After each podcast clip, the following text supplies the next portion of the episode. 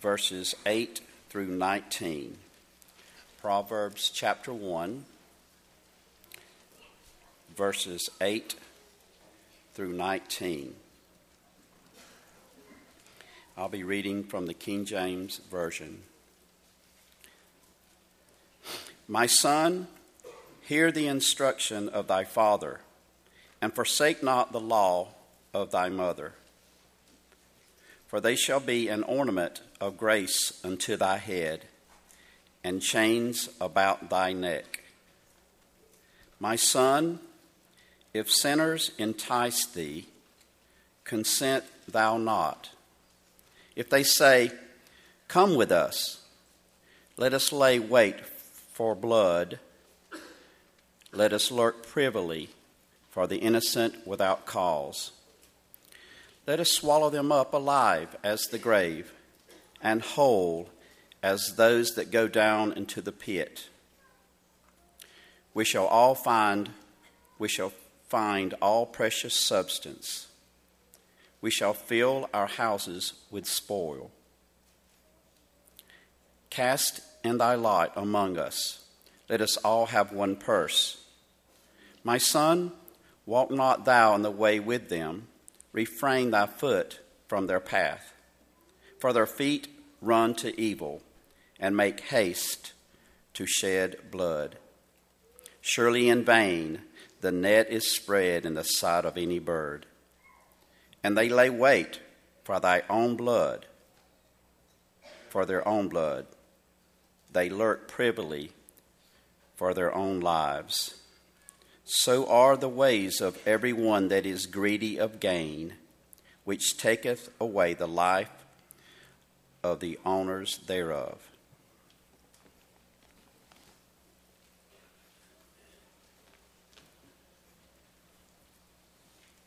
Thank you, Dean, for reading all that. You probably feel like you've preached, haven't you, brother? Please keep your place in Proverbs chapter 1, and, or find that if you're not there already, because that's where we're going to be drawing our main points in our study this morning. You know, every fall we send our kids back to school. And even if your kids are grown and gone like ours, you still know when that time of the year is upon us, because all you have to do is to go to a store. And I mean any store and witness the frenetic search for back to school supplies.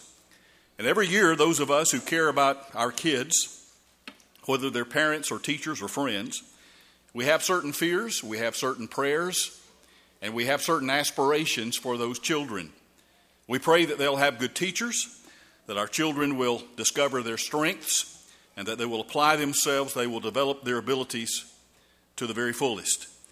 And then, if they're leaving for college, we especially pray that our young people, while they're away from home, will remember all the advice and the teaching of the guidance that they received from us while they were still at home.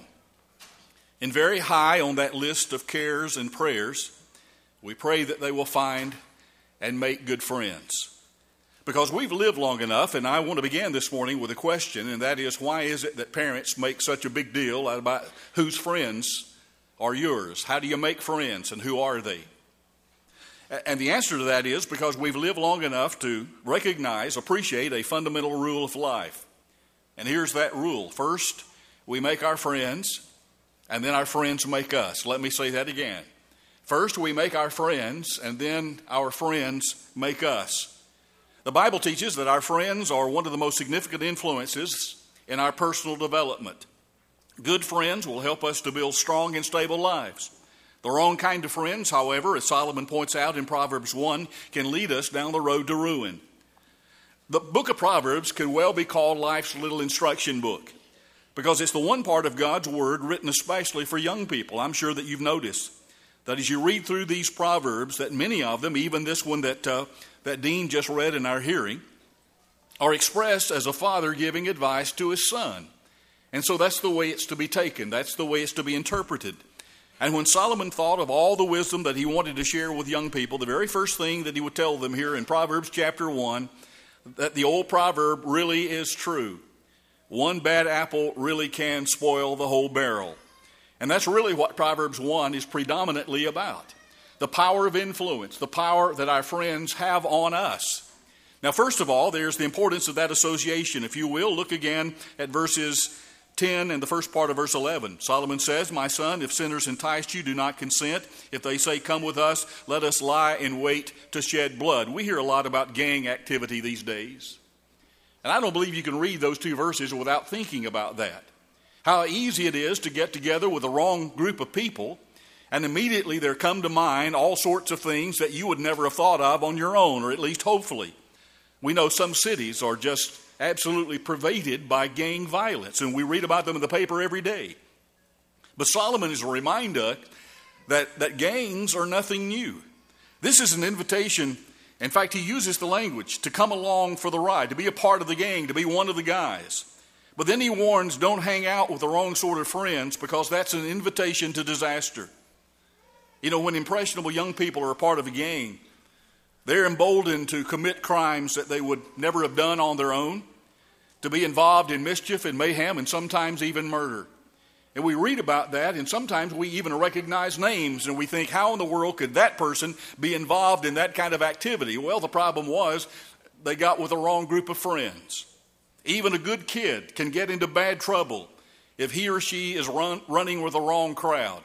And that's what Solomon wants us to appreciate in this first proverb. Even if he or she doesn't actually commit a crime, he can become accomplice to whatever happened while he's with the wrong crowd simply by being in the wrong place at the wrong time with the wrong group of people. In fact, Proverbs 29 24, Solomon says, The accomplice of a thief is his own enemy. He is put under oath and yet dare not testify. You know, many a young person has gone along on a joyride that ended in a prison cell. Now, listen to this old preacher now, if you will. Don't go along for the ride unless you know where it's headed. Some will protest, but that's so unfair. You ought not to judge me by the friends I make. That's guilt by association. Solomon says, I beg to differ. He says that's guilt by contagion. Now, watch this, which brings us to the next point on, eh, on the power of association. Principle number one is the power of contagion. Look again at the latter part of verse 11 through 14. Let us lurk secretly for the innocent without cause. Let us swallow them alive like Sheol, and whole like those who go down to the pit. We shall find all kinds of precious possessions. We shall fill our houses with spoil.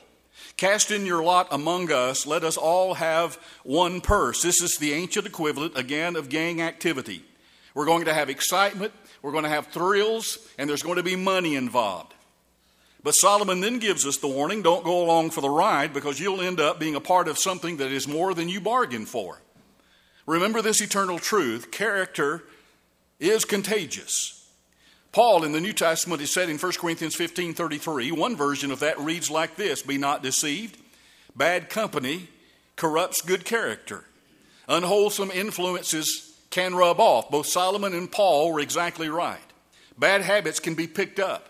Negative ways of thinking can be absorbed into the hard drives of our minds. You see, our, we're nothing more than our thoughts turned inside out. We are what we think about, what we allow to be the predominating thoughts in our minds on a daily basis. Notice, especially, if you will, verse 14 that we just noticed. Cast in your lot with us, says those who are the wrong associates. Let us all have one purse. Solomon is telling us that the everybody is doing it philosophy is as old as man. And he also then adds, there's going to be money involved. We're all going to share in the bounty. We'll all have one purse. Now look at Proverbs 22, if you don't mind turning a few pages, verses 24 and 25. Proverbs 22, 24 through 25. Here's what Solomon says by inspiration Do not make friends with a hot tempered man, do not associate with one easily angered, or you may learn his ways and get yourself ensnared. What a powerful and a practical warning that is.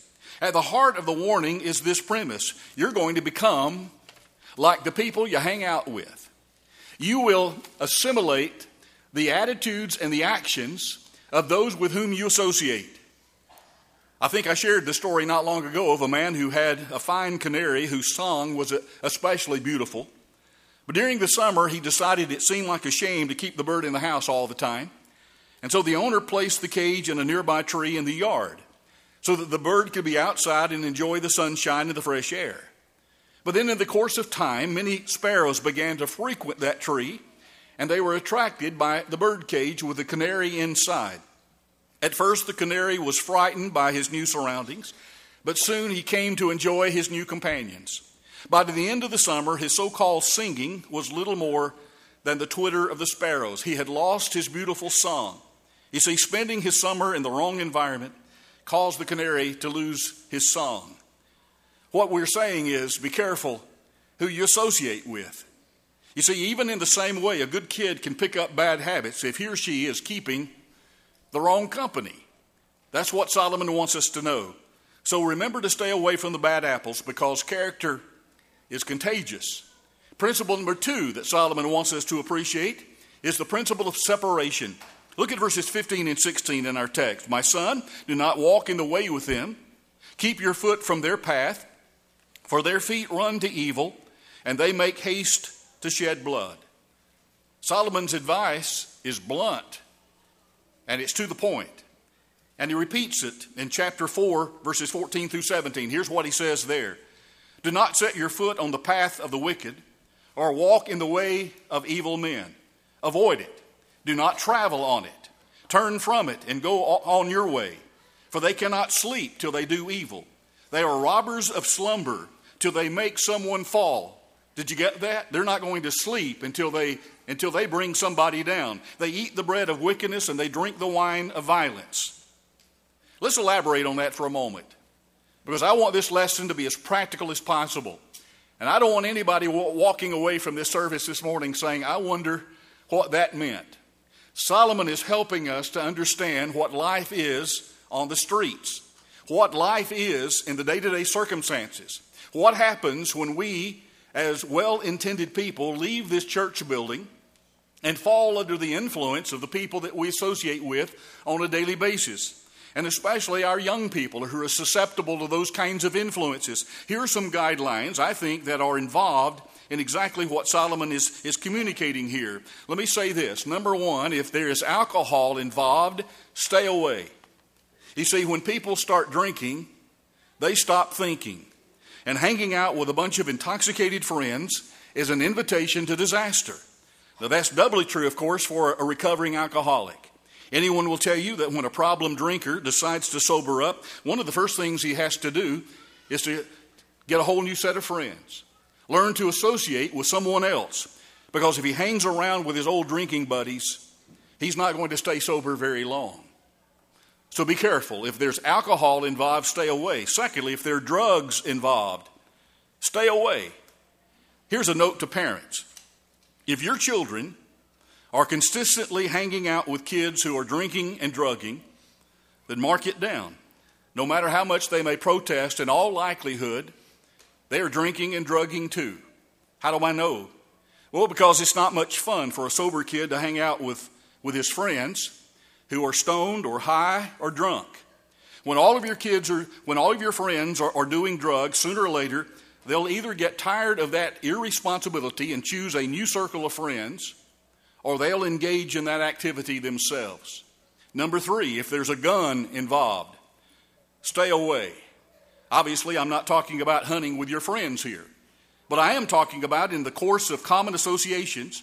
If someone claims we're not going to hurt anybody, we're just going to scare them, don't you believe it? I've seen some good kids who are rotting away in a prison cell and heard them complain, but I didn't know that it would go that far. I never thought that my buddy would actually hurt anybody, but he did. And now they're the ones who are also paying the price. By the way, did you know that if you're in a group of others and a killing, a murder takes place, you are guilty by association according to the letter of the law? You will be charged with murder even if you were not the one to pull the trigger. Number four, if there's shoplifting involved, stay away. You know, there's a certain group of people who get their thrills from what has become known as the five finger discount. But it's stealing. It is not a game, it's a crime. Number five, if it's a location with an unsavory reputation, stay away. All you have to do is to read the newspaper and to be aware, to know that there are some night spots, there's some honky tonks, there's some beer joints, there's some dance halls right here in our own city that are nothing but trouble with neon lights. And there's no sense in looking for trouble when trouble easily enough comes our way without looking for it. Stay away from those places. And watch this, and this is an important observation to make at this point. This as, is as true for those of us who are adults as it is for adolescents. I might remind you that 1 Corinthians 15:33 was written to those who were grown-ups. Now, adults may not be quite as likely to get involved in delinquent behavior and to go along with friends with something that they know is wrong.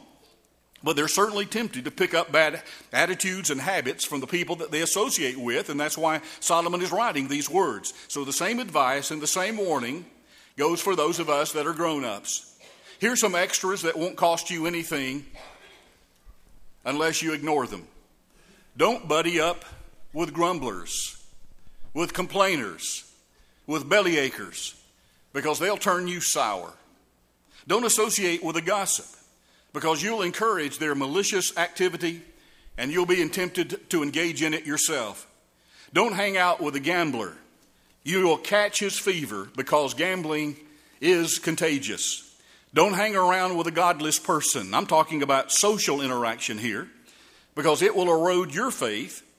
Think about 1 Kings chapter 11 verses 1 and following. The Bible makes a very strong point of the fact that Solomon's wives turned his heart from God. There were associations in his life that turned an otherwise godly man in the wrong direction. Don't even keep company with someone who's always griping about their marriage because it will make you dissatisfied with your own husband or wife. Just remember this biblical principle bad company corrupts good morals, or so said Paul by inspiration. One bad apple really can spoil the whole barrel. So Solomon is saying that the only logical response is, is separation, the principle of separation. He's saying we need to stay away from these elements, from these influences, and even from these people. A while back, the El Dorado News Time profiled a young man in prison whose name is Toby Cameron. And in the article, it talked about how that Toby was determined that he was not going to come back and spend any more time behind prison bars. And one of the ways that he was intending to accomplish that was that he had gone in very serious about his studies and had gotten his GED. And he said, I'm not going to come out unequipped. I'm going to have some of the tools that are necessary to, to have a good job, and I want to stay above this. And in the article, he also said that he had noticed over the course of the months and years that had passed during his time in prison that his fellow prisoners, the, the tragic consequences of not making changes in their associations. He said, In my mind and in my experience, that is the number one problem that prisoners have with recidivism. He said, and I'm quoting now, they would get out of prison with the best of intentions, and they would stay straight for two or three months, and then they would get back with the same group of people and start doing the same things all over again and wind right back up here in prison. That brings us to the third principle and that's the principle of destination. Look at verses 17 through 19. Surely in vain the net is spread in the sight of any bird, but they lie in wait for their, for their own blood. They seek, they lurk secretly for their own lives.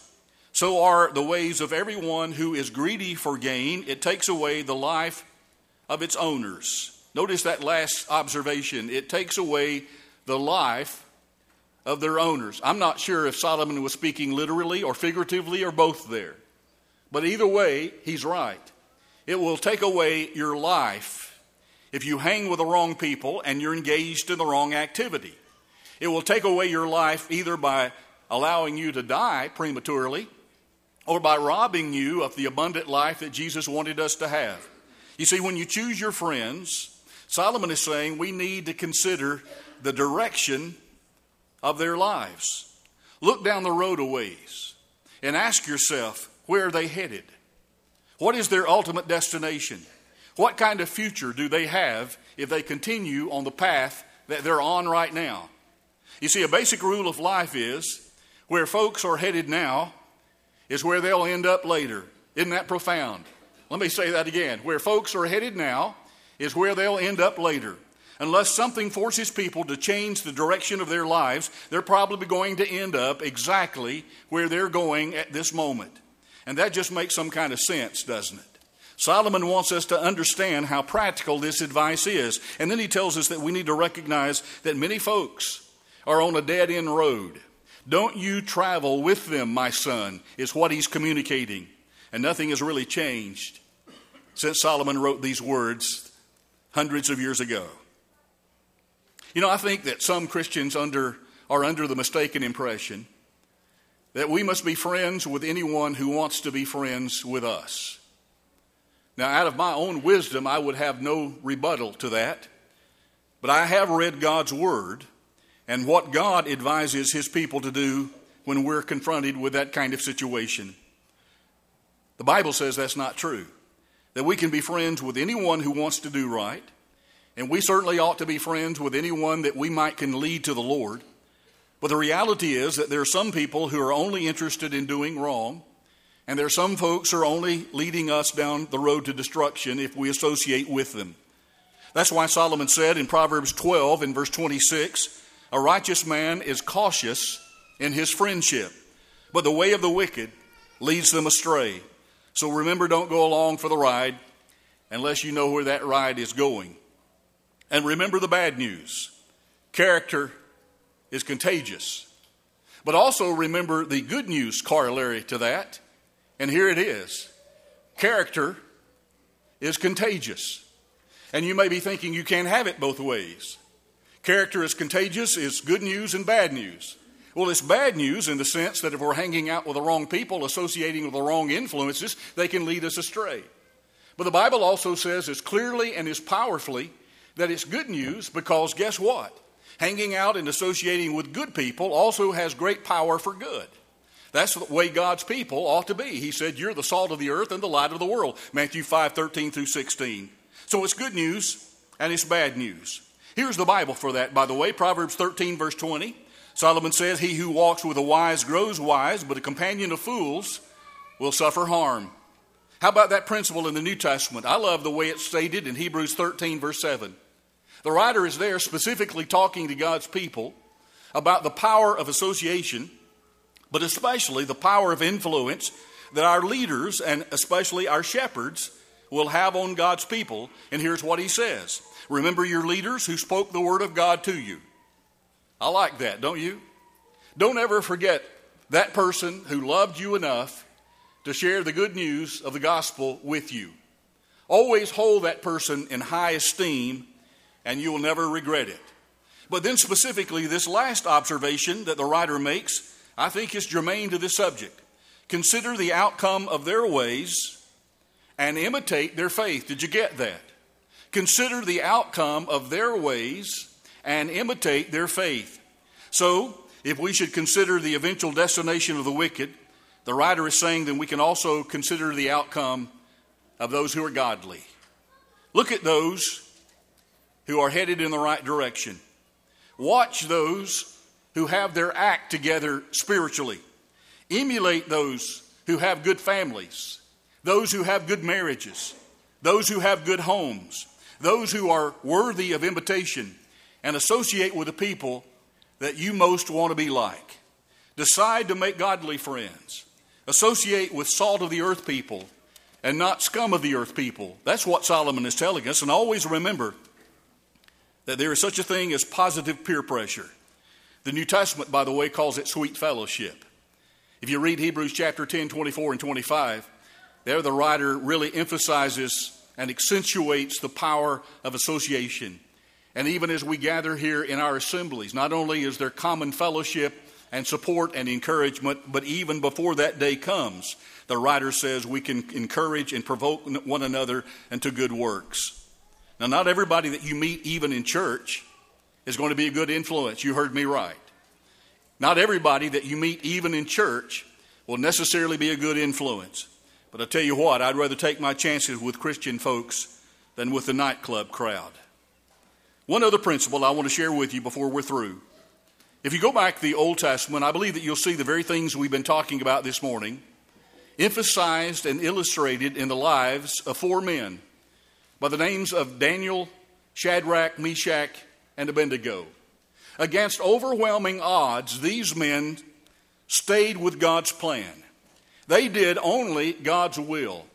In fact, they were imprisoned because of their faith in God and because they would not relent. I believe that the key to their spiritual success is found in the very first chapter of Daniel, verse 8. And here it is. And Daniel purposed in his heart that he would not defile himself. Here's a man who had a game plan. He knew going in that he wasn't going to do anything that would violate God's will for his life. And that kind of bravery is contagious. During the Civil War at the Battle of Bull Run, the Confederates panicked and they were fleeing in a headlong retreat. But then someone shouted, There stands Jackson, like a stone wall. And that courage, his courage, gave them fortitude. The soldiers regrouped and they stood their ground. And he was forevermore after that known as Stonewall Jackson. Please remember the four principles from Proverbs that we've looked at this morning. That's the principle of association. Even good kids can get in bad trouble if they're hanging out with the wrong crowd. Principle number two is contagion. All people, both young and old, should realize that we are influenced by our friends and we become like those with whom we most frequently associate. Principle number three is separation. Solomon says the only way to remedy this situation is to stay away from the bad apples. You need to make sure that you get out and you stay out of that barrel before you're spoiled yourself. Number four is destination. When you choose your friend, Solomon says, consider the direction of their lives, consider the way they're headed, and ask yourself, do I want to wind up in that ultimate destination with them? And folks, if you're looking down that road that they're traveling and you don't like the destination you see, Solomon says, do not associate with them, but above all, don't go along for the ride unless you know where it's going. This morning, every time a person decides, makes a decision for Jesus Christ, they have to do so with all kinds of influences brought to bear. There'll be people that will be absolutely ecstatic when they learn that you've become a New Testament Christian. You decided to repent of your past sins, confess Christ, and be baptized, and to begin this day walking in the footsteps of Jesus Christ.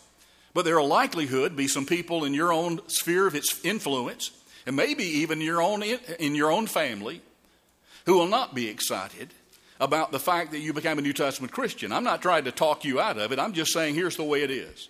And even in New Testament times, there were those who, who lost their entire family because they made a decision for Jesus Christ. Tonight, we'll be talking about the meaning of life, and we'll be talking about the, the costs that we need to be willing to pay if we're going to follow Jesus. But you're kingdom material, if you say, no matter what, no matter how people may feel about it, I'm making a decision this morning for Jesus Christ. I want to walk in his footsteps, and I want to have all my sins washed away. And if you've been doing that in your life, if at some point you already made that decision, and you were baptized into Christ and you, you began that Christian walk and you know that you've not been walking that path consistently and you need to make that right, we pray that you'll come while we stand and while we sing.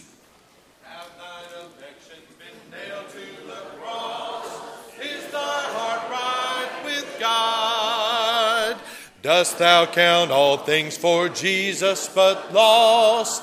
Is thy heart bright with God? Is thy heart bright with God? Who washed in the crimson flood?